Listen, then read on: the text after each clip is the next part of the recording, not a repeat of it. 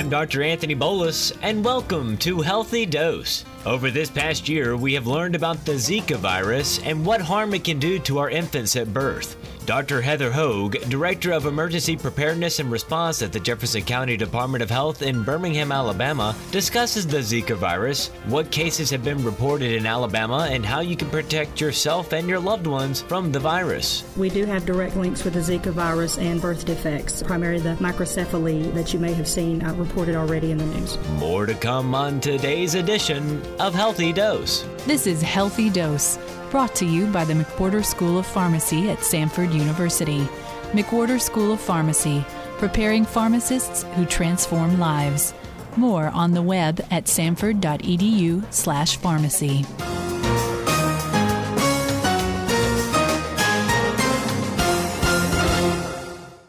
Welcome back to Healthy Dose. I'm Dr. Anthony Bolus. We are about a month into fall when mosquito season starts to diminish due to cooler, drier weather. However, the Zika virus still remains on our minds and wondering how this can affect us now or in the future. With Zika virus starting to get closer and closer to us, it is important to be able to understand what this virus can do, who it affects most, and what to expect if you are infected or traveling to a location where it is more prevalent. Dr. Heather Hogue, Director of Emergency Preparedness and Response at the Jefferson County Department of Health in Birmingham, Alabama, will help to answer many of our questions along with the prevalence of this virus in our state currently.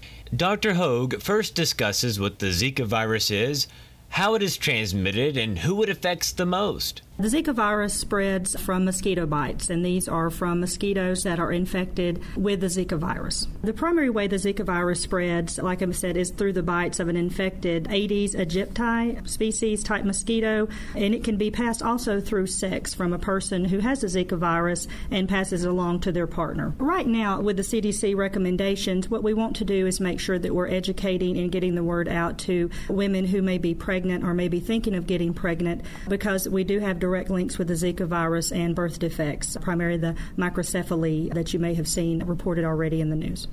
Dr. Hogue illustrates common symptoms of the Zika virus that many times can be hard to spot. A lot of people uh, can have the Zika virus and not know it. When you talk about symptoms, only about one in five people that are infected with the Zika virus will actually become ill. For those who are ill, the, the most common symptoms are going to be fever, rash, joint pain, and also conjunctivitis or, or, red eyes. So those are going to be the primary things. There are a few other symptoms that could include muscle pain and headache. But primarily, like I said, you may not even know that you have the Zika virus, but for those who do become ill, it's most likely that they'll have a fever or rash, joint pain, and, and sort of a pink eye conjunctivitis. There have been multiple reports of Zika cases documented near Miami, Florida, but what about Alabama?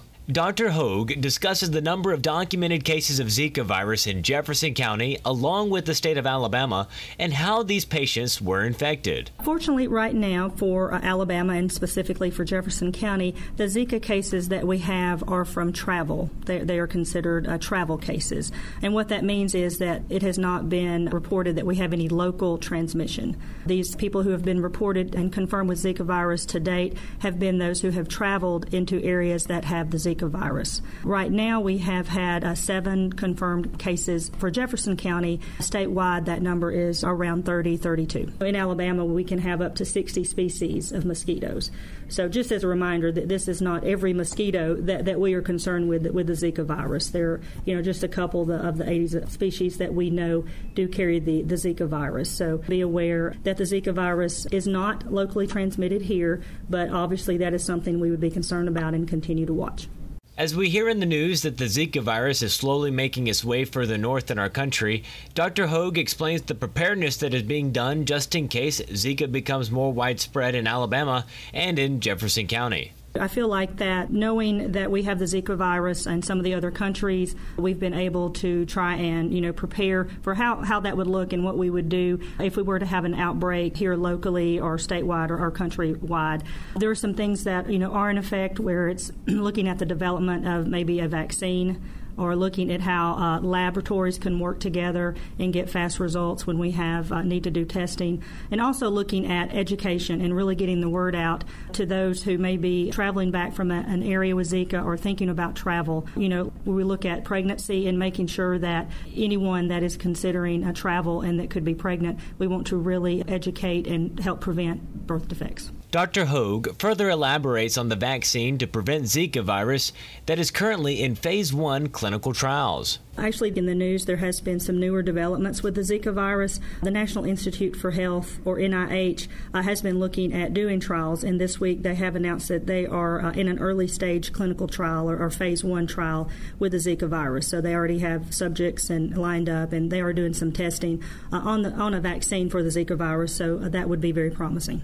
If you are concerned about traveling to an area of Zika and you are pregnant or able to become pregnant, Dr. Hogue suggests to contact your healthcare provider and visit the cdc.gov website. I would recommend uh, definitely, especially if you're looking at travel and if you're pregnant already or considering it, go ahead and have a conversation with your healthcare provider. The other thing I would recommend is visiting the CDC website. They do keep an updated list of areas that they have deemed uh, a little more you know, dangerous to visit, and I would definitely make sure that you're not traveling to that you know to an area that they have a travel advisory issued for, uh, and that can be found at the CDC.gov website, and they update the travel advisories there. There has been new evidence by the CDC if a partner gets infected with the Zika virus and when it is time to try and have children, as Dr. Hogue explains. Looking at the CDC guidance as far as looking at recommendations for couples who may be interested in becoming pregnant and may have traveled to a Zika a country with Zika virus. For men and women who, if you've been diagnosed with the virus, obviously you would want to wait, or if you've had a partner that's been diagnosed, the CDC does advise women to wait at least eight weeks after they had symptoms or anytime their symptoms had first appeared before trying to get pregnant. And for men, they would advise men to wait at least six months after their symptoms have first appeared before trying to get their partner pregnant. In lieu of that, in talking about birth control, people with Zika virus would need to use condoms for sex or not have sex during this time if they are concerned about uh, transmitting the Zika virus to their partners. Be sure to consult with your healthcare provider, your pharmacist, or your local health department when it comes to deciding on traveling to an area of Zika virus. Next week on Healthy Dose, we will bring back Dr. Heather Hogue as she will further discuss how to treat Zika virus if you are having symptoms and how long the virus will stay in you, along with healthy ways to prevent mosquitoes on you or at your household. For Healthy Dose, I'm Dr. Anthony Bolus. You've been listening to Healthy Dose, brought to you by the McWhorter School of Pharmacy at Samford University. McWhorter School of Pharmacy, preparing pharmacists who transform lives. More on the web at samford.edu/pharmacy. To learn more about this program or other episodes, go online to healthydose.org. Join us again this time next week for your next Healthy Dose.